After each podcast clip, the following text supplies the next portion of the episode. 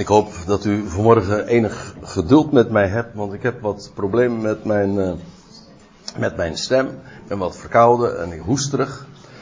Dus ik hoop het allemaal tot een goed einde te kunnen brengen. Maar dat uh, gezegd hebbend, ga ik meteen maar verder. Ja, er kunnen ook nog andere problemen zijn. En daar had ik het daar nog niet eens over. We gaan vanmorgen beste vrienden, voor de laatste keer ons bezighouden, nou ja, laat ik zo zeggen, voorlopig, met de figuur van Gideon.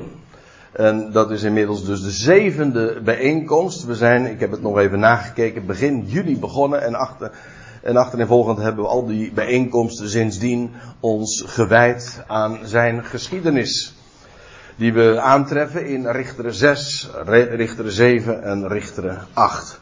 En vandaag, ja, de zevende keer. En ook de laatste keer, dat is ook nog wel weer aardig gepland. En dat gaat, en ik heb het als subtitel meegegeven, Gideons nadagen.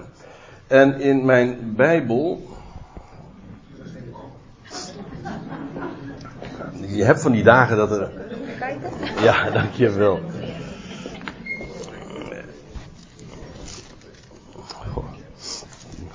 Wat een goede oog heb jij, Carla. Ja, nee, nee. In mijn Bijbel staat er ook boven. In mijn Bijbel moet je horen.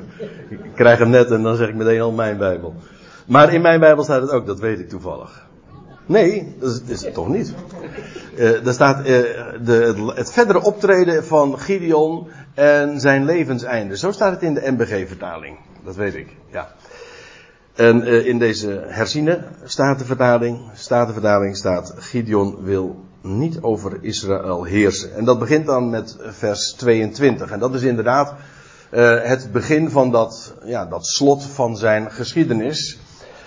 En het lijkt mij de moeite waard om daar uh, ook nog een, een, bijeenkomst aan te wijden. Want daar staan toch een aantal heel opmerkelijke dingen. Ja, en als we zijn geschiedenis zo hebben besproken, dan vind ik dat je het ook helemaal compleet moet maken. Laten we nog eventjes uh, even terugblikken wat we zo in die bijeenkomsten gezien hebben. En dan kunt u ook nog weer eventjes voor uzelf nagaan uh, wat die geschiedenis van Gideon ook alweer inhield. De eerste keer, dat was toen in begin juli, toen hebben we ons bezig gehouden met de roeping van Gideon. En het merkwaardige teken van dat geitenbokje dat opsteeg. Nou ja, in rook dan, maar daar was nogal wat mee aan de hand. Dat was de eerste keer. En ik zeg er meteen bij, uh, maar voor degenen die dit tot dusver nu gevolgd hebben, was dat toch wel inmiddels duidelijk geworden. Lijkt mij zo. We hebben ons niet alleen bezig gehouden met de geschiedenis aan zich. En vers voor vers en zinsdeel voor zinsdeel dat gelezen. Maar we hebben vooral onder de oppervlakte, wij hebben met recht onderzocht. Dat wil zeggen, onder de oppervlakte hebben we de, de echte goudkorrels aangetroffen. U weet, goudkorrels die vind je niet zomaar aan de oppervlakte. Daar moet je echt de diepte voor in. Wel, dat blijkt ook hier het geval te zijn, want het spreekt allemaal van de ware Gideon. Wil de ware Gideon opstaan? Hij is opgestaan en dat is onze Heer Jezus Christus. Hij is Israëls verlosser. En al die onderdelen, en dat is wat ik in ieder geval ook duidelijk heb willen maken. Al die onderdelen spreken van Hem op een wonderbaarlijke manier. Dat verzint geen mens. Als er iets is, en dat is mijn persoonlijk getuigenis uh, na zo'n serie.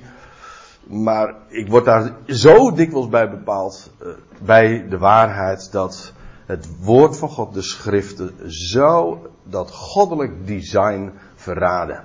En de handtekening van God zie ik niet alleen in zijn schepping. Ik ben er. Maar ik zie dat ook zo overtuigend en overweldigend in de schriften. Geweldig. Om daarin ook de roepstem van God te vernemen. De tweede, uh, de tweede studie, de tweede toespraak daarover, hadden we het over die geschiedenis dat uh, de, dat oude altaar in Ofra bij Gideons thuis werd vervangen uh, door een nieuw altaar. En ook de tegenstand van zijn familie. Uh, de derde bijeenkomst hadden we het over het dubbele teken van het schaapsvel op de dorsvloer.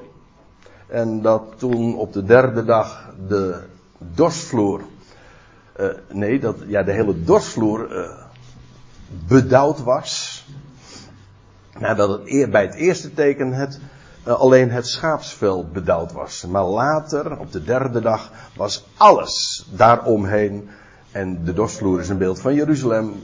Is bedauwd. Dat wil zeggen, heeft de zegen van boven ontvangen. Nou ja, ik zou zomaar in de verleiding komen er meer over te vertellen. Doe ik niet. Ik wil eventjes nog even resumeren wat we besproken hebben. Toen, die vierde bijeenkomst, hadden we het over die, de selectie van de 300 man. U weet wel, de Gideons bende. Ik, hou, ik noem het graag zo. Met de nadruk op bende. Hè.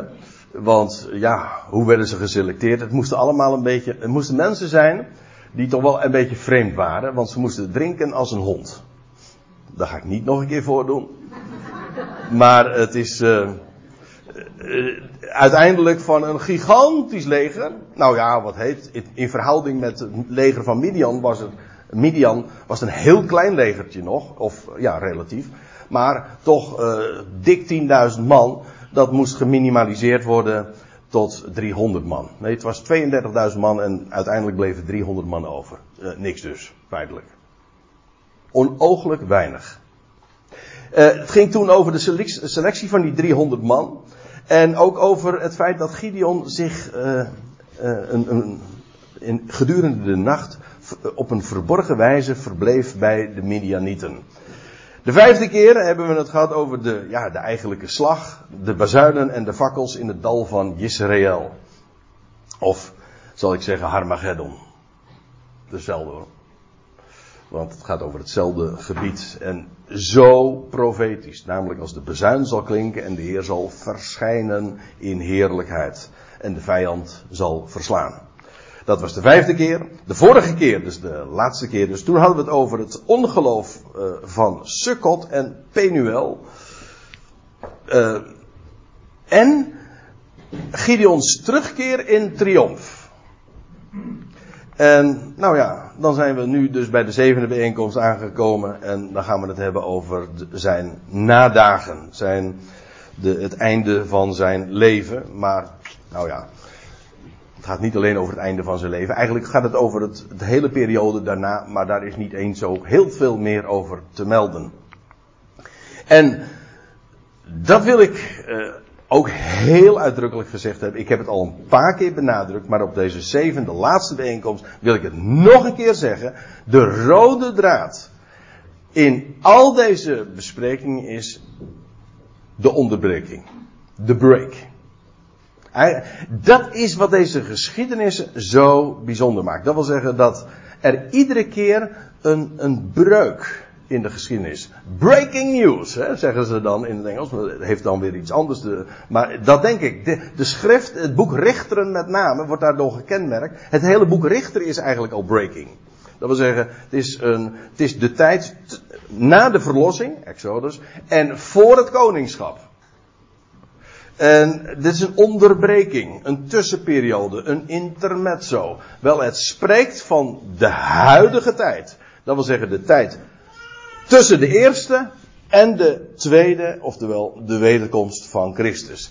Die tijd, en dat is inderdaad uh, een breuk, een intermezzo. En heel de schrift gaat daarover. Eigenlijk het Nieuwe Testament gaat over de verborgenheid. Dit was verborgen. En wat God in deze tijd tussen die momenten doet, de eerste en de tweede komst. En dat heeft een aantal typerende kenmerken. En een van die kenmerken is en eigenlijk moet ik, moet ik dat wellicht ook als eerste noemen, Israëls afwijzing van het evangelie. Dat is heel karakteristiek voor de tijd tussen de eerste en de tweede komst van Christus. Ik zeg het eventjes heel grofweg. Uh, maar dat is waar het op, uh, op neerkomt. Israël heeft uh, haar Messias ontmoet, maar hem niet gekend, herkend en daarmee ook niet erkend. En dat is de situatie tot op de dag van vandaag. En er komt een moment dat ze hem wel zullen, niet alleen aanroepen, maar ook zullen herkennen. Maar nu is het de tijd van Israëls aanwijzing. En het is een intermezzo, een onderbreking, een pauze. Waar de naam Paulus trouwens ook alles mee te maken heeft. Een intermezzo, en die dat intermezzo, ja, dat wordt heel op allerlei manieren aangeduid. Soms met twintig jaar. Denk aan de geschiedenis van Jacob die in het buitenland was. Of uh, twee dagen, en dat, nou refereer ik ook aan de geschiedenis van Gideon. Ik had het net al even over de, dat, dat tweede teken dat hij kreeg op de dorsvloer. Dat was inderdaad na twee dagen, op de derde dag. Maar dat is ook typerend voor dat intermezzo. Dat duurt inderdaad, heeft een bepaalde termijn, namelijk twee dagen. Zo rekent God. En daar wil ik het maar even bij laten. Want nu wilt u natuurlijk weten, hoe, wat betekent dat voor God dan? één dag of twee dagen. Nou, goed. Als de Bijbel zich soms zo cryptisch uitdrukt, dan wil ik het ook wel eens een keertje in navolging daarvan ook doen. Oké, God vormt zich, en ook dat is typerend, terwijl Israël dus als natie, als volk, als geheel, officieel ook, dat wil zeggen haar leidslieden, het evangelie afwijzen. Wat doet God dan in deze tijd? Het gaat naar de natieën en uit de natieën verzamelt God zich een volk van eerstelingen. Dat wil zeggen, het is niet oogst, het zijn de eerstelingen. Ik bedoel, de rest volgt nog. Dat is eigenlijk het geweldige evangelie. God redt heel de wereld. Maar vandaag verzamelt hij zich een volk van eerstelingen. Die een hele speciale taak gaan krijgen in de toekomst. In de komende ionen. Dat is wat God zich vandaag uh, uh, vormt. Een volk uit de natie. U weet wel, die honden, die 300 man. En ook heel typerend voor deze tijd is dat de Heer zich verbergt. De, het heet de tijd van de verborgenheid. Je leest in de, in de profetie ook heel vaak dat, dat God zijn aangezicht zal verbergen voor zijn volk en voor de volkeren. En dat is wat hij doet. Hij laat, hij laat niks van zich weten. Hij heeft gesproken. Ik refereerde zojuist in mijn gebed er ook nog even aan. Hij heeft gesproken. Nu zwijgt hij. Zoals de profeet zegt, in zijn liefde. Hij heeft gesproken. En hij gaat weer spreken. Maar, en hij laat ook niets van zich zien. Behalve dan natuurlijk dat hij, uh, dat we de schriften hebben. Maar gewoon en zijn de schepping. Maar dat is ook feitelijk. Uh, daaruit weten wij dat er een schepper is. Maar hij verbergt zich daar ook in.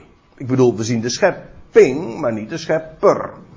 Waaruit je uh, alleen kunt vaststellen dat er een schepper moet zijn. Maar dat is het dan ongeveer ook. Dus de negatieve formulering hoor, maar goed. Hij verbergt zich. En ook, en die is iets cryptischer misschien, het is niet koningschap, oftewel heerschappij, de openbaring van zijn koninkrijk, maar priesterschap dat op de voorgrond treedt in deze tijd, in die tussentijd, in, dat, in die interval, zeg maar. Dat is de hele richtere tijd en wat ik getoond heb, hoop ik, uh, overtuigend en duidelijk, in deze voorgaande zes bijeenkomsten, dat is dat de geschiedenis van Gideon voortdurend daarop wijst, op die onderbrekingen. Dus er zit zo'n geweldige diepe laag in en dat is, ja, dat is zo verschrikkelijk onbekend. En de meeste mensen die, ja, als ze zich bezighouden met de geschiedenis van Gideon, als dat al gebeurt, als men bijbelstudie doet, hebben geen notie van de echte diepgang. Ik, ik heb dat ook gemerkt als je dan uh, de, de grote werken, zeg maar de theologische commentaren enzovoorts erop naslaat. Dan gaat het altijd over uiteindelijk oppervlakkige dingen. Niet over de, de, echte, de echte, de ware betekenis, waardoor het hele verhaal, de geschiedenis, tot leven komt. Waardoor het echt gaat spreken van de tijd letterlijk van nu. En profetisch is. En juist daarin ligt het, de geweldige schat en de waarde van deze hoofdstukken. Goed, nou, dat even gezegd hebben, dat hebben we daarmee terugblikkend ook.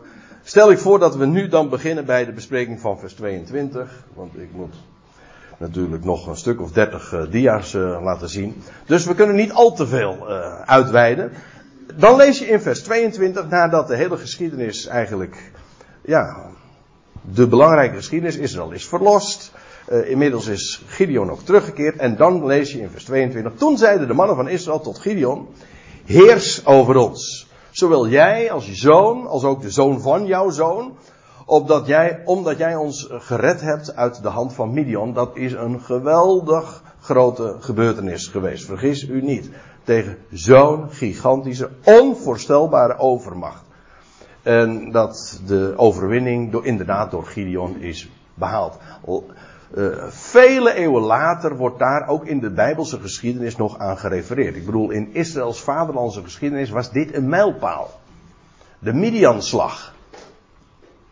En eigenlijk wat hier gevraagd wordt, wordt het hoofd van, van een, een dynastie. Dat wil zeggen een koningshuis. Ga jij heersen en dan vervolgens uh, je zoon erft dat en et, et cetera. Kortom, zo'n uh, zo'n zo'n koningshuis dus gaan starten. Jij bent daarvan het hoofd. Dat is wat er verzocht wordt. En dan lees je, maar Gideon zei tot hen, niet ik heers te midden van jullie. En ook mijn zoon zal niet te midden van jullie heersen. Ja, hij zal heersen te midden van jullie. Dit is ook typisch richteren. Want de richterentijd is uh, nog niet dus, maar dat zei ik zojuist al, is nog niet de tijd van het koningschap. Dat moet nog komen. En daarmee is dit antwoord van Gideon ook weer zo typerend voor onze tijd. Gideon is de verlosser, jawel, maar hij zegt, ik heers niet. Ik ben geen koning. Trouwens, ik moet er ook nog iets bij zeggen, want feitelijk zit dat er ook achter. Uh, dat klinkt misschien wat vreemd. Maar het koningschap is niet Gods uiteindelijke, ultieme ideaal. Het is feitelijk een overbrugging. Door koningschap gaat God zijn plannen realiseren, maar uiteindelijk zal het koningschap, nou ja, laat ik het gewoon maar zeggen met de woorden van 1 Korinthe 15. Ik bedoel, hij heeft, uh, het koningschap wordt gegeven aan de dynastie die in de Bijbel echt geldig is, namelijk dat van David.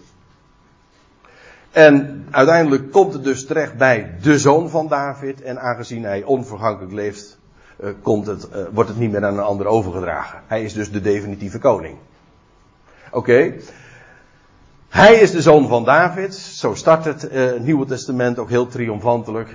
Het geslachtsregister van Jezus Christus, de zoon van David. Nou, eigenlijk is daarmee het, alles gezegd. Maar, moet erbij zeggen, Jezus Christus gaat ook heersen.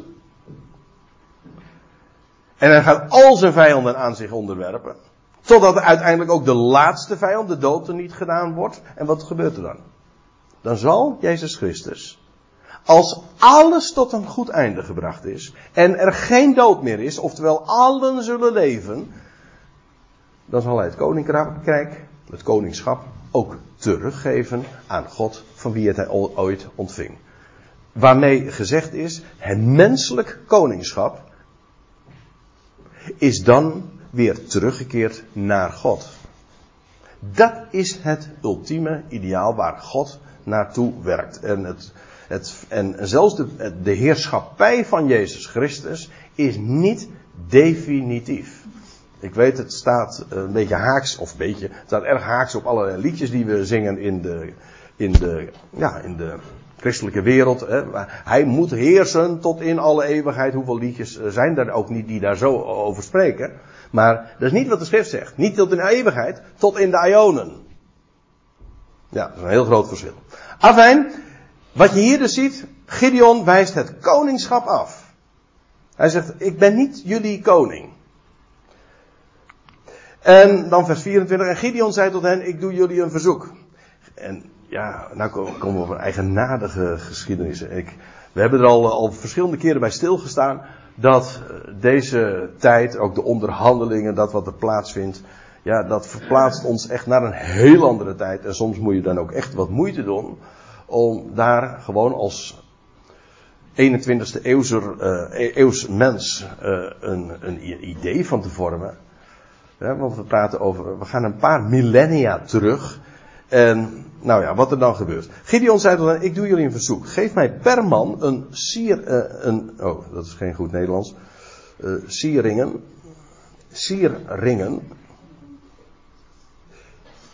Sierringen. een siering. uit zijn buit. Ja, een, het is inderdaad enkelvoud, ja.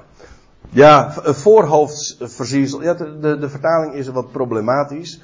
Want hier in de, in de interlineair wordt er gezegd een hanger. Maar wat blijkt is dat het gaat om ringen. Als je naar het Hebreeuwse woord gaat, dan gaat het om ringen in bijvoorbeeld de neus. Ja, ja. Wij, eh, wij hebben soms zo onze bedenkingen tegen allerlei uh, versieringen die mensen nu aanbrengen. Hè, op, op of aan of in een lichaam. Uh, maar goed. Ja, nou oorringen, dat is nog vrij gebruikelijk. Maar neus. Nee, ik zie ze niet, geloof ik. Maar goed, ook dat kan, waar niet van. Maar in ieder geval, het waren dus versieringen. hey. ja, dat is, dat is, ook wel leuk, versieringen. Ja. maar ringen voor de zier. u moet zich realiseren, zojuist was dus de buit helemaal binnengehaald van een enorme overmacht. Dus reken maar dat zij een gigantische lading van kostbaarheden bij zich hadden. Dat blijkt ook wel. En nou zegt Gideon, geef mij per man een, een sierring uit zijn buit. Want staat er, ze hadden gouden sierringen. Blijft een raar woord. Eh, omdat zij Ismaëlieten waren. Hé, hey, hé? Wacht even. Hoe was het nou? Het waren toch Midianieten? En maar hier staat omdat ze Ismaëlieten waren. Ja, dan moet je even teruggaan in de geschiedenis. Want, wat was Ismaël? Dat was een zoon van Hagar. En Midian, dat was een zoon van Ketura. Maar beide waren zonen van Abraham. Dus uh, Midian en Ismaël waren halfbroers. In feite, waar we het over hebben, is een, een familiestrijd. Ja, uiteindelijk is het zo dat de hele mensheid familie is. Dus uh, als je even teruggaat in de geschiedenis, dan blijken al die voorvaders gewoon de stamvaders te zijn van volkeren. Volkeren zijn per definitie niks anders dan uit de hand gelopen familie, zeg maar. Ja. Sorry. Uh.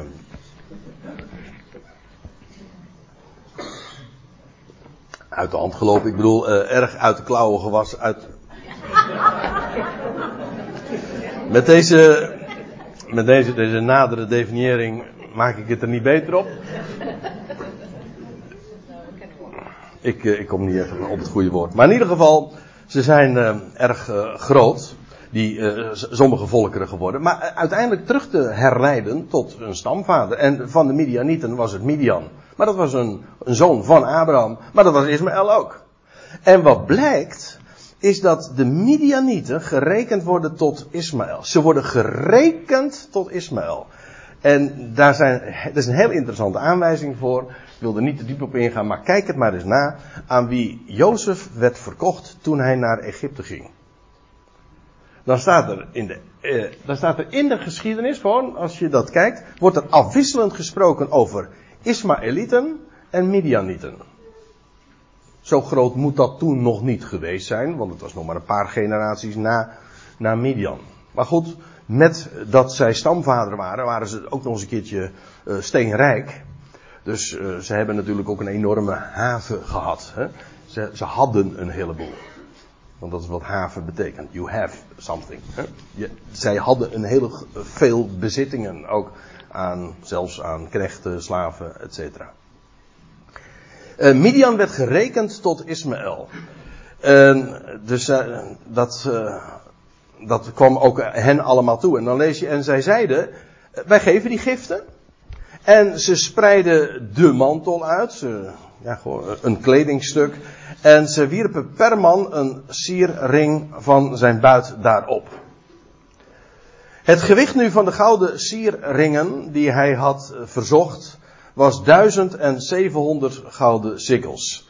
Nou wil, nou wil je natuurlijk weten, wat is daarvan de betekenis? 1700. Nou, dat laat ik eventjes, dat parkeer ik. Want dat voert echt te ver. Maar als u het anders wil weten, van wat moet ik me daar ongeveer bij voorstellen? Dat is ongeveer 20 kilo. Daar heb je niet de echte geestelijke betekenis, want ik heb wel eens een keer kritiek gehad op, uh, op de verklaring dat als je leest dat Israël achter de, de ark aan moest door de, door de Jordaan, dan lees je, en de afstand tussen die, eh, de, de afstand tussen de ark en Israël die daar achteraan moest lopen, dat was ongeveer 2000 L. En een heleboel vertalingen zeggen dan ongeveer een kilometer. Maar dan, dan ontgaat je juist de clue. Door te zeggen van ja, het was ongeveer een kilometer. Dan heb je wel iets verduidelijkt, want wij spreken niet meer van ellen. Ja, uh, maar de, de clue zit hem juist in het feit dat het 2000 waren. Dat doe ik nu dus ook eventjes. Dus met die disclaimer, daar wil ik het even bij laten. Maar om even een, voor, een idee te hebben van uh, wat daar werd neergeworpen op dat, uh, op dat kleed, op die mantel. Afgezien trouwens staat er bij, van, van de maansikkeltjes. Want we lazen de vorige keer aan het eind, ik heb er, heb er niet meer op in, of ik ben er niet meer op ingegaan. Maar je leest dat uh, die kamelen van de, de, de koningen, die hele stoet, die, waren, die hadden dure maansikkeltjes. En eigenaardig genoeg, dat is tot op vandaag aan de dag. De, het embleem, of nou een van de emblemen van de islam ook. Die maansikkeltjes. En waar is de islam? Ismaël. Uh, ontstaan. Of, nou ja, laat ik anders zeggen. Wat is het, het, het eigenlijke thuisland? Waar, waar, waar bevinden zich Mekka en Medina? Dat is in Saoedi-Arabië. En dat is het gebied van Midian. Precies.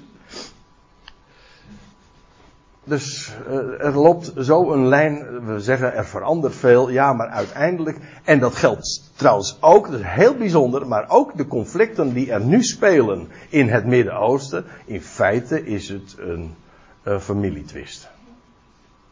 Als je het helemaal teruggaat, is het een familietwist.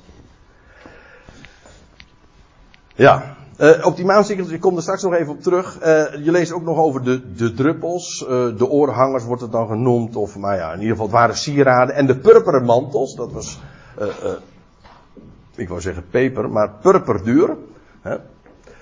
Van, die, van, die op de koningen van Midian waren. En afgezien dan nog van de halssnoeren die in de halzen van hun kamelen waren. En wat waren dat ook alweer? Maansikkeltjes, ja precies ja. En dat is een eigenaardig embleem. En want je zou natuurlijk de vraag kunnen stellen: hoezo? Uh, waarom zou dat een embleem zijn? Uh, nou, daar, uh, om meerdere redenen. Die maansikkeltjes, die verwijzen sowieso ook naar de kalender. Dat geldt nu nog steeds ook voor de islam. Geldt ook voor Israël. De kalender is niet gebaseerd op de zon, zoals bij ons, maar op de maan. En elke nieuwe maand is ook daadwerkelijk een nieuwe maan. En dat, uh, dat maakt dus hun hele kalender dus echt maangerelateerd. Dat is één ding. Ik moet er nog iets bij zeggen, dat is eigenlijk de negatieve versie. De maan, dat lees je al in Genesis 1, die werd gesteld tot heerschappij over de nacht. Eigenlijk symboliseert de maan de nacht, de duisternis. Dus de maan, ook dat, is, dat zie je in de Bijbel terug. De maan is daarmee ook een symbool van de vorst van de duisternis. Ik zou kunnen zeggen de nachtvorst. Maar dat is in het Nederlands weer wat anders natuurlijk. En dat zit hier ook achter. Want wat gebeurt er namelijk met die maansikkeltjes? Ze worden allemaal omgesmolten. Want dan lees je, en Gideon maakte daarvan een efot. hey, dus er, was een kledingstuk neergelegd, een mantel. Daarop werden al die sieraden enzovoorts uh, neergeworpen. En Gideon maakt daarvan een efot. Ik herinner mij, dat is alweer een jaar of, ik weet niet, drie, vier geleden hebben we een keertje een hele bijeenkomst gewijd aan de efot hier, deze plaats. En uh, weet, dus u weet allemaal wat. Neem me niet kwalijk. Ja, wat is die evod ook alweer? Een, een evod. Uh, nou, eerst even wat hier gebeurt. Uh, een man, de mantel met vijandelijke sieraden, dat wil zeggen de, alle, alle kostbaarheden van de, van de vijand, die worden nu eh, vervangen door een priesterlijk vest. Of een priesterlijk schort. Was, eigenlijk was het een hemd, maar zeer kostbaar. De efot was dus een priesterlijk, uh, ja, in de Concordant Version wordt het vertaald met een vest. Anderen zeggen het was een schort. Maar in ieder geval, de, de hoge priester droeg dat. Dat was de efot. En waarom het vooral genoemd wordt, is vanwege dat wat er opgeplaatst was, of onder, dat weet ik even niet. Uh, het borstschild met de, ja, dat was ja, zo'n borstschild met uh, twaalf stenen.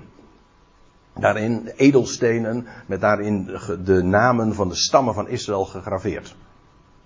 En daaronder, dat wel, daaronder had je dan bij de, de had je nog iets. De Urim en Tumim. Ja, de Urim Tumim. Um, waarmee, ja, dat licht en volmaaktheden. En daarmee werd de, Gods raad ook, uh, of Gods woord ook geraadpleegd. Het had iets ook met, uh, met het werpen van het lot te maken voert veel te ver. Genoeg is nu om even vast te stellen, een efot heeft, eh, is gewoon een hoofdbestanddeel van het priesterlijk kleed, van de hoge priester. Um, dit is eigenaardig, want ik heb er zojuist al eventjes op gezinspeeld en opnieuw komen we daar weer achter. Eerst was trouwens even dit nog. Uh, eerder lazen we al dat, uh, dat altaar, weet u nog? Dat altaar was uh, afgebroken in dat uh, huis van Gideon, of in zijn vaders huis, dat uh, gewijd was aan, al, aan, aan de Baal. En dan lees je dat Gideon, met die tien man, dat, met, die daarbij waren, dat oude altaar vervangt door een nieuw altaar. En al het materiaal wat daar, waar het van het gemaakt wordt, gebruikt hij en wordt geschikt en herschikt tot een nieuw altaar. Dat wil zeggen, het oude wordt met recht vernieuwd. En alle, alle ingrediënten van het oude worden gebruikt, hergebruikt, gerecycled zal ik maar zeggen. En in dit geval echt gerecycled. Hier vind je het ook. Hier worden dus alle vijandelijkheden en de kostbaarheden worden omgesmolten en worden, worden gemaakt uh, tot onderdeel van iets nieuws. He, dat, die mantel, en alles wat erop dat wordt gemaakt. Hij maakte daarvan een evod. En dat heeft te maken met priesterschap. En nu kom ik op een ander punt. Ik zei al, het gaat in die tijd van richteren niet om koningschap, maar om priesterschap. Het gaat vandaag niet, laat ik het zo zeggen. Het gaat in deze tussentijd niet om de Heer die zijn koninkrijk vestigt. Als koning verbergt hij zich. En als priester doet hij zijn werk, maar dat doet hij verborgen. En waar is hij nu?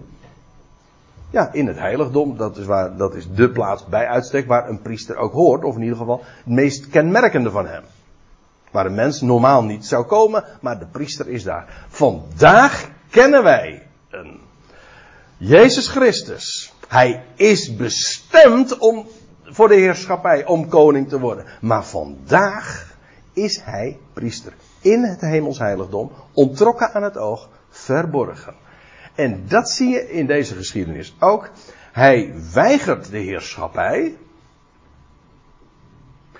Gideon, daar begonnen we mee. Maar hij draagt, hij wijdt zich toe aan het priesterschap. En hij maakt een evod. Neem me niet kwalijk hoor. Zo af en toe gebeurt dat. Hij, en dat is zo bijzonder en typerend voor de huidige tijd. Gideon maakte dus daarvan een, een evod. En hij zette die neer in zijn stad, te Ofra. Je zou denken van, is dit een, hoezo? Hij zette die neer. Nou, het was een schort. Hoe hij dat eh, gedaan heeft, dat weten we niet. Men, men, sommigen hebben eruit geconcludeerd dat die evod dus kennelijk een beeld was. Maar hoeft helemaal niet. Het kan gewoon daar neer zelfs gelegd zijn. En in ieder geval in zijn stad. En dat was de Ofra. U weet wel, dat was de stad waar Gideon vandaan kwam. En waar was die stad bekend om? Ja, de eik. De eik stond daar. De eik van Ofra. Eik betekent trouwens stof, puin. Maar als, je daar, als daar dan toch een eik staat, dan komt alles weer goed. Want God maakt uit de stof en uit de puin iets heel nieuws. En dat is wat, uh, wat daar ook gebeurde. En de, de eik is trouwens sowieso, u weet het hè. De eik is een beeld van Gods eed. Het woord voor eik en eed is in de Bijbel gewoon identiek. Dus een eik herinnert aan Gods eed. Heeft ook alles te maken met dat teken van de besnijdenis. Het herinnert aan de belofte, wat zeg ik aan het verbond, wat zeg ik aan de eed die God zwoer aan Abraham, Isaac en Jacob. Onvoorwaardelijk. Wel, en uh, hij zet, uh, Gideon maakte een evod en hij zette die neer in zijn stad te Ofra. Maar, wat Israël dan vervolgens daarmee doet, en de vertalingen die geven dat weer, uh, soms fout weer, als u het mij vraagt. want die suggereren alsof Gideon hier feitelijk misging. Maar ik zie dat niet. Uh, al daar hoereerde geheel Israël die achterna. Niet, er staat heel Israël hoereerde. He, hoereerde betekent in de Bijbel in feite afgoderij bedrijven. Ik bedoel, men was getrouwd met God. Dus op het moment dat men uh, andere goden achterna gaat, is dat in feite, wordt dat gerekend als hoererij. Dus men, afgoderij is hoererij voor God in de, ja, als je eenmaal ziet uh, dat Israël getrouwd was, een huwelijksverbond had met haar Heer, dan is dat een hele logische beeldspraak ook. En Israël hoereerde met die, met die efot, dat wil zeggen, ze miskende de, echte de betekenis. En daarvan vind je wel meer voorbeelden. De meest sprekende vind ik wel wat je leest in 2 Koningen 18, dat Israël dat ook deed met de koperen slang. Er was niks met die koperen slang. Maar Israël hoereerde er wel mee. Af, uh, pleegde er afgoderij mee. In feite doet ze dat nu ook met die efot die Gideon gemaakt heeft. En het werd voor Gideon en voor zijn huis tot een valstrik. In, wat, en dat is wat eigenaardig. En ik, ik begrijp, mensen hebben de neiging om dit nu weer met een ethische bril op te zetten. Is dit nou juist of is dat niet juist? dan ontgaat je de echte, diepere betekenis. Namelijk, Gideon die deed, die deed door de Evod Israël vallen. Niet dat Gideon daarmee iets uh, fout deed, alleen hij deed iets waardoor Israël viel. Maar feitelijk is dat toch precies ook wat met, met onze Heer is gebeurd. Ik bedoel nu even typologisch. Het spreekt van de huidige tijd. Israël is in ongeloof. Ja, maar hoe komt dat? Nou, dat komt omdat Israëls hoge priester, ik bedoel de Heer Jezus Christus, hij is in zijn opstanding de hoge priester, kijk de hele Hebreeënbrief maar na. En hij is de opgewekte Christus. Dat, die efot spreekt van Jezus Christus, die is opgestaan uit de doden, die nu verborgen is in het hemels heiligdom. Die efot spreekt van zijn priestelijk werk nu. Ja, maar het, Israël struikelt erover. Israël is er in gevallen. Gideon deed Israël hoereren, hè, of uh, maakte he, dat efot waardoor Israël viel, en het werd hem zo tot een volstrik. Dat is precies zoals we onze Heer Jezus Christus ook kennen. Hij is ook een volst. De Heer Jezus Christus is een volstrik. Voor Israël. Waarom? Nou, eigenlijk, feitelijk, ja, je zou kunnen zeggen ze hebben hem gedood. Ja, maar dat is niet het ongeloof. Het ongeloof zit hem in het feit dat nadat hij gestorven is en opgestaan is uit de dood en gepredikt is aan Israël, overtuigen dat ze hem alsnog als de opgestane hebben afgewezen. Dat wil zeggen, ze hebben hoererij gepleegd met de evod. Dat is wat Israël met die e evod deed. En daarmee uh, werd die evod tot een valstrik. En inderdaad, uh, dat wordt uh, gezegd van, van Gideon die dat daardoor ook deed. Dus laat eventjes nu eventjes de ethiek los of Gideon daar nou fout aan gedaan heeft. Het punt is, Gideon is een type van Jezus Christus. Israëls hoge priester, inderdaad, de koning-priester naar de ordening van Melchizedek, en daardoor struikelt Israël. Dat lees je ook letterlijk zo in Romeinen 9, vers 33. Ja, ik heb hier nog een verwijzing naar. Namelijk dat hij gesteld is tot een struikelblok en tot een valstrik. Ja, mede ook omdat ze daar in Jezus Christus, ja, uh, ze struikelt over de genade ook. Omdat men zelf wil werken. Nou ja, er zit een heleboel aan vast, maar het gaat er even om dat uh, die efot een valstrik wordt en Israël hoereert daarmee. Ziet u ook hier weer dat die lijnen waar we het over hadden, die onderbreking in de geschiedenis, de huidige tijd, hier in beeld, in een plaatje, in een illustratie beschreven wordt. De Bijbel staat daar vol van, in tal van beelden. Is zo rijk geïllustreerd. Hè? Een boek eh, dat rijk geïllustreerd is, daar, daar wordt grote waarde aan toegekend. Nou, als er één boek is, wat zeg ik, een bibliotheek die rijk geïllustreerd is, op alle mogelijke manieren. Ik bedoel niet alleen in rituelen, maar ook in verhalen, in geschiedenissen. Op talloze wijzen. Dan is het de schrift. Ja, ik, dat vind ik geweldig. En ik lees even verder. Vers 28. Maar Gideon, maar, pardon. Maar Midian werd onderworpen voor het aangezicht van de zonen van Israël en ze gingen niet voort het hoofd te heffen. Nou ja, wat hier gezegd wordt. Midian was verslagen en Midian blijft verslagen en ze hebben het hoofd niet meer geheven. Dat wil zeggen, ze hebben, zoals wij dan zeggen, het niet meer boven het maaival uitgestoken, want dat, uh, dat, zou, dat kwam hun duur te staan. Dat was de recente geschiedenis, wat, uh, wat de recente geschiedenis hen had geleerd. En staat er, het land had 40 jaar rust in de dagen van Gideon. Er wordt niet gezegd dat Gideon regeerde of zo, maar in de dagen van Gideon had het land 40 jaar rust. Hé, hey, 40 jaar. Waar herkennen we dat ervan?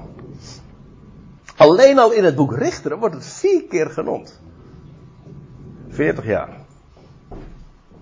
In verband met Simpson, verband met Otniel geloof ik. Nou ja, eh, zoek het maar op. Ik heb de teksten erbij staan. Je kunt het allemaal keurig terugvinden. Dus die 40 jaar, eh, daar is, dat is toch wel een markante termijn. Maar het verwijst uiteraard in het eerste plaats naar de woestijnreis.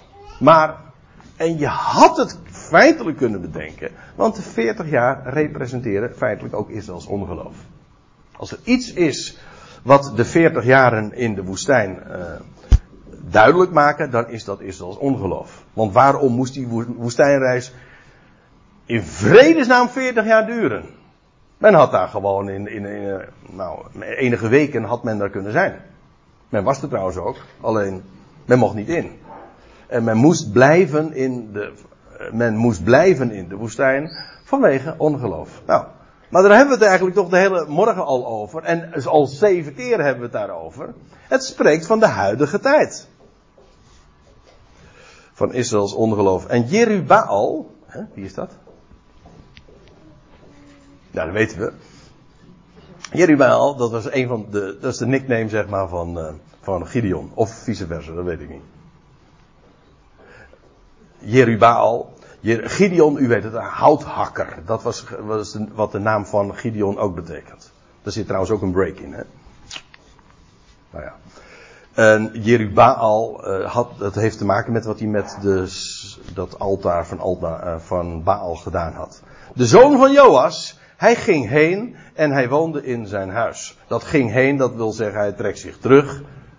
Hé, hey, hij trekt zich terug. Hij had geweigerd om eh, de heerschappij op zich te nemen. Maar hij trekt zich terug. En uh, ik wil er nog een keer aan herinneren, er wordt niet vermeld dat hij richter was. Staat er niet. En Gideon staat er dan, had 70. Goh, ik zei al, we, we worden verplaatst naar een andere andere geschiedenis. En Gideon had 70 zonen. Kijk, hier wordt dat trouwens met ere vermeld. Ik weet zeker dat als het van, van jou gezegd zou worden, tot, hè, dat het toch te denken zou geven.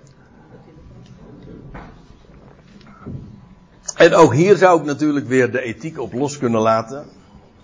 Uh, hij had 70 zonen die uit zijn heup waren voortgekomen. Een mooie manier van zeggen.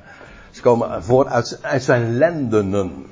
Dat is de, de plaats waar de voortplanting plaatsvindt, uiteraard. Uh, want staat er, hij had vele vrouwen. Aha, het kwam dus niet allemaal van één vrouw. Nou ja. Dat stelt dan toch wel weer gerust. Ja. Uh, en vele vrouwen behoorden hem. Ja, hij was een rijk man, kennelijk ook. Want ja, om vele vrouwen te hebben. Want vergis je niet, een vrouw was maar niet zomaar iemand met wie je samenwoonde en die je weer weg kon sturen. Nee, daar was je mee getrouwd en daar had je daar dus ook de zorgplicht voor. Dus als je vele vrouwen had, dan betekende dat je ook in staat was om daar zorg voor te dragen. Want dat was een verplichting die erop rustte. Over polygamie gaan we het niet hebben. Dat is een heel ander onderwerp. Ik kan er al, nou laat ik alleen dit van zeggen. Het is niet Gods oorspronkelijk ideaal, want het was gewoon één man, één vrouw. En dat hoef ik nu niet meer gelukkig uit te leggen. Hoewel, dat man, één vrouw. Hm? Nu zeggen ze van, nu spreken we niet meer over uh, polygamie, maar we spreken over seriële monogamie. Hm? Serieel, ja, dat wil zeggen. Ja. Ja, nee, nee, dat is geen grapje, dat is zo. Nou ja, uh, ik zei al, de ethiek laten we gewoon even wat het is. Ook nu vragen we weer even af, wat is nu de betekenis daarvan? Ik zei, dat getal 12, ik geloof dat ik het al even opmerkte, het getal 12 is, staat voor Israël. Waar staat het getal 70 voor? Nou, had ik niet willen doen. Ja, dat symboliseert de volkeren. Ja, waarom? Nou, is heel simpel. Als je de tafel, de, de volkerentafel ziet, de volkerentabel, die hebben we namelijk. In Genesis 10 wordt dat geleverd. De zonen van Noach, daarvan lees je uh, wat hun zonen dan weer waren, Sem, Gam en. Maar, en dan vervolgens dan lees je van Gam had, eh, bijvoorbeeld een van zijn zonen was Canaan. Uh, maar er waren vele stamvaders. En dat feitelijk zijn al die namen die daar genoemd worden, dat waren dus de klein- of achterkleinzonen van Noach. Dat zijn allemaal de stamvaders van natieën geworden, van volkeren. Al die mannen die daar genoemd worden, dat zijn feitelijk dus, dat, daarin ligt de kiem van de volkeren. En hoeveel vinden we er daar? 70. Vandaar dat in de symboliek, in de algemene Bijbelse symboliek, 70 altijd staat voor de volkeren vind het trouwens prachtig dat de Bijbel, die geschreven is voor alle volkeren, ook 70 boeken telt. Ja. Ja, niet 66, maar 70. Nee, dat ga ik nou ook niet nog eens een keer uitleggen, want dan kom ik helemaal niet uh, waar ik wezen wil. Uh, die 70 zonen, uh, je ziet dat bijvoorbeeld, dat wil ik er nog wel even bij zeggen. Er staat er bijvoorbeeld uh, van die eigenaardige dingen waar wij dan van zeggen van, staat, waarom staat dat er nou? Nou, er staat van Israël die net uit Egypte was getrokken. En dan komen ze aan bij een oase.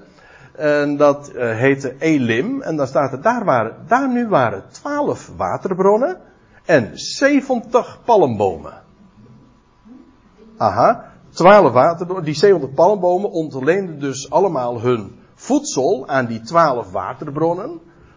En waar spreekt dat van? Nou ja, uh, nu is het een schot voor open doel natuurlijk, want die twaalf spreken van Israël. Aan hen zijn de woorden Gods gegeven. Als we de woorden Gods willen vernemen, als de natie iets van de woorden Gods willen vernemen, dan moeten ze bij Israël wezen. Kortom, die, die 70 palmbomen, die, die onttrekken hun voedsel allemaal aan, aan Israël. Daar gaat het eigenlijk om. Maar nu nog even wat anders. We hadden het over deze hele tijd die hier gesymboliseerd wordt, gaat over de, de tijd van Israëls ongeloof. 40 jaar, hè? Maar in die 40 jaar, hij had Gideon 70 zonen. Met andere woorden, terwijl Israël in ongeloof is, is er vruchtbaarheid onder de natieën. Want dat is waar 70 van spreekt.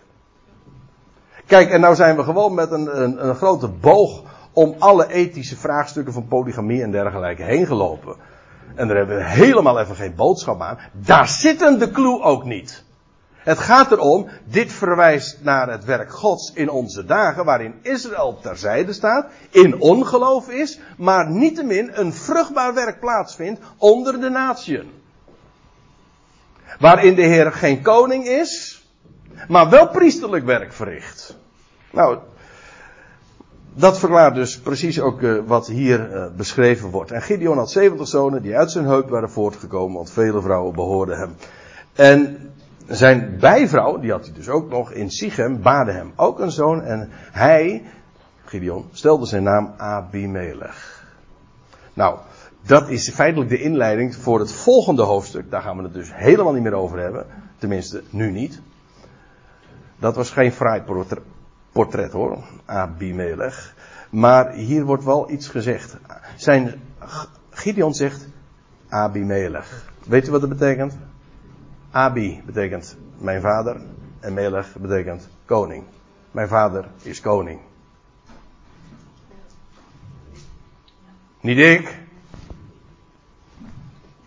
Maar uh, Avinu Shabbat zeggen de Joden dan. Dat wil zeggen onze vader in de hemelen. Hij is koning. Zoals bijvoorbeeld, uh, we kennen nog een andere iemand. Nou, we kennen heel wat mensen die, die Melech in hun naam hebben. Ik noemde net al Melchizedek. Maar uh, wat dacht u van Eli Melech? Dat is Eli, betekent mijn God. En Melech, uh, dat was de man van Naomi. Eli Melech. Mijn God is koning. Nou, hij, uh, het feit dat Gideon dat uh, aan hem die naam geeft, dat zegt heel veel.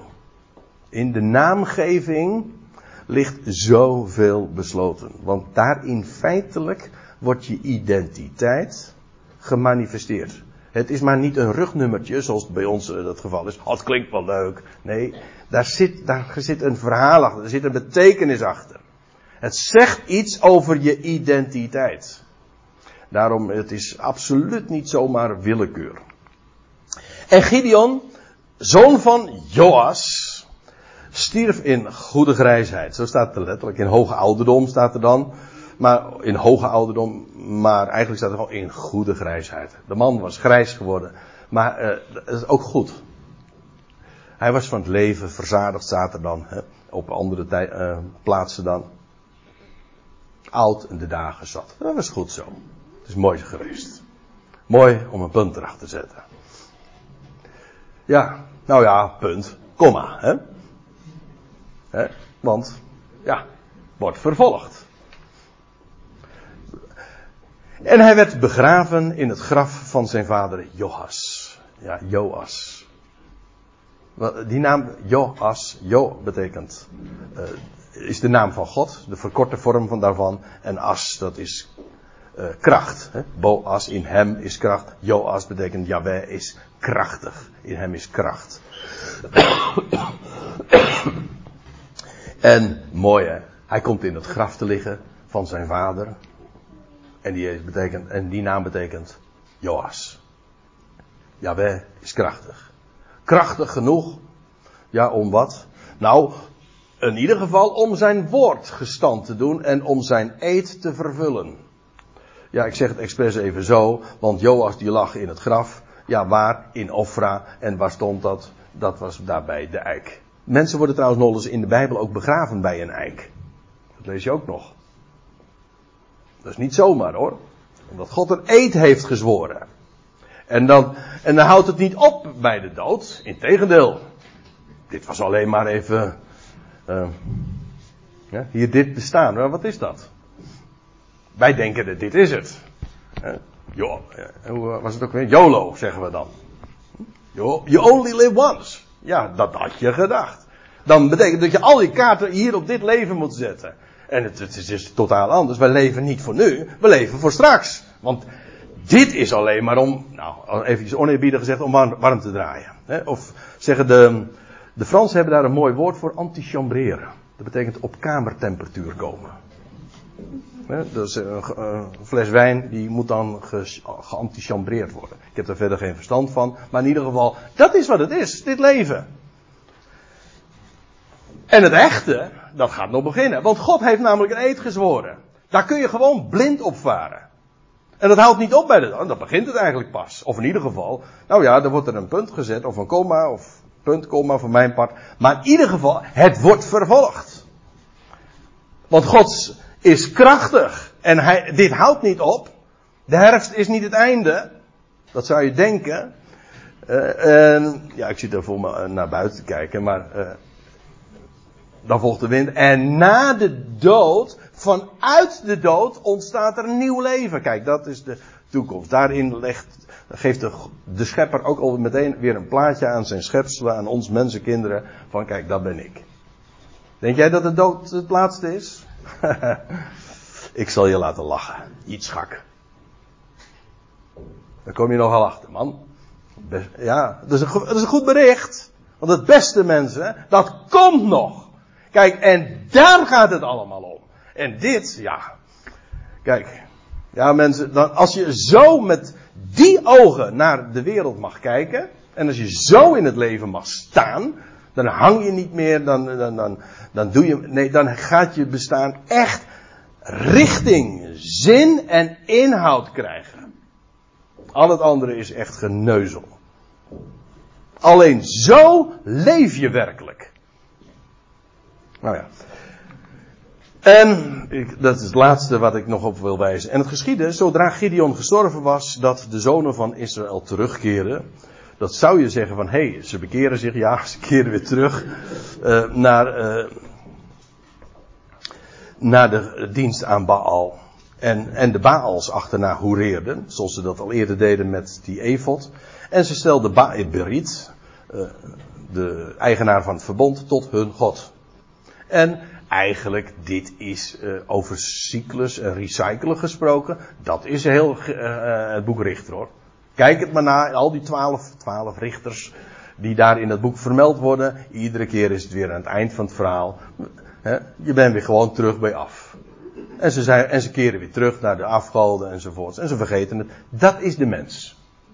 Hij, hij, ontdekt iets, het gaat goed, God grijpt in. En vervolgens, als het aan de mens ligt, gaat het altijd weer fout. Ja. Je zegt van dat vind ik, uh, vind ik niet leuk. Nee, dat is het ook niet. Maar het is wel de waarheid. Ik zou zeggen, als je het niet wil geloven, kijk maar eens om je heen. En dat is ook zo met het ontdekken van bijbelse waarheden. Ik weet niet waarom, waarom ik dat nou moet zeggen, maar ik heb het. Ook zo met bijbelse ontdekkingen. Uh, geweldige dingen die je mag, mag weten. Een mens is zo, sorry dat ik het zeg, verrekte, vergeetachtig. En in no time ben je het gewoon weer kwijt. Als je niet voortdurend indachtig gemaakt wordt, om het even plechtig te zeggen, op het woord van God. Dan vergeet je het gewoon weer. En dan blijkt inderdaad in een generatietijd, en daar hebben we het nu over 40 jaar, dat de mens het gewoon allemaal weer kwijt is en vergeten is. Ja. En de zonen van Israël staat er bij, ze dachten niet aan, dat wil zeggen, ze werden vergeetachtig. Dat is toch het probleem meestal ook. Ze, ze verdachten niet aan Jaweh hun God, die hen, die aan hem, die hun ontrukt had, of die hen ontrukt had, sorry, uit de hand van al hun vijanden rondom. Had hij toch gedaan? Waarom krijgt hij dan niet de credits? En de eer daarvoor? Maar, ze, nou, dachten ze niet aan. En staat er, het laatste vers, en ze hebben geen goedgunstigheid betoond aan het huis van Jerubaal Gideon. Hier worden ze beide namen genoemd. Naar al het goede dat hij had gedaan met Israël. Hij is in dit geval natuurlijk Gideon. Let op, Gideon had zoveel goeds gedaan. Ik weet, Gideon wordt heel vaak ook in de commentaren negatief neergezet. Ik had het net over die Evot en zo. Maar de Bijbel benadrukt dat God via hem zoveel goeds aan Israël gedaan heeft.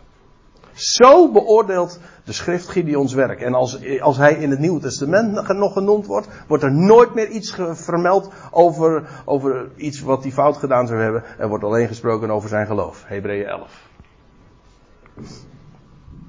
Kijk, en zo zijn we aan het einde gekomen van een hele geschiedenis. En dan kun je zeggen van ja, dit is, uh, zo gaat Israël weer terug. En, maar het goede nieuws daarvan is, ook dan komt er weer een moment.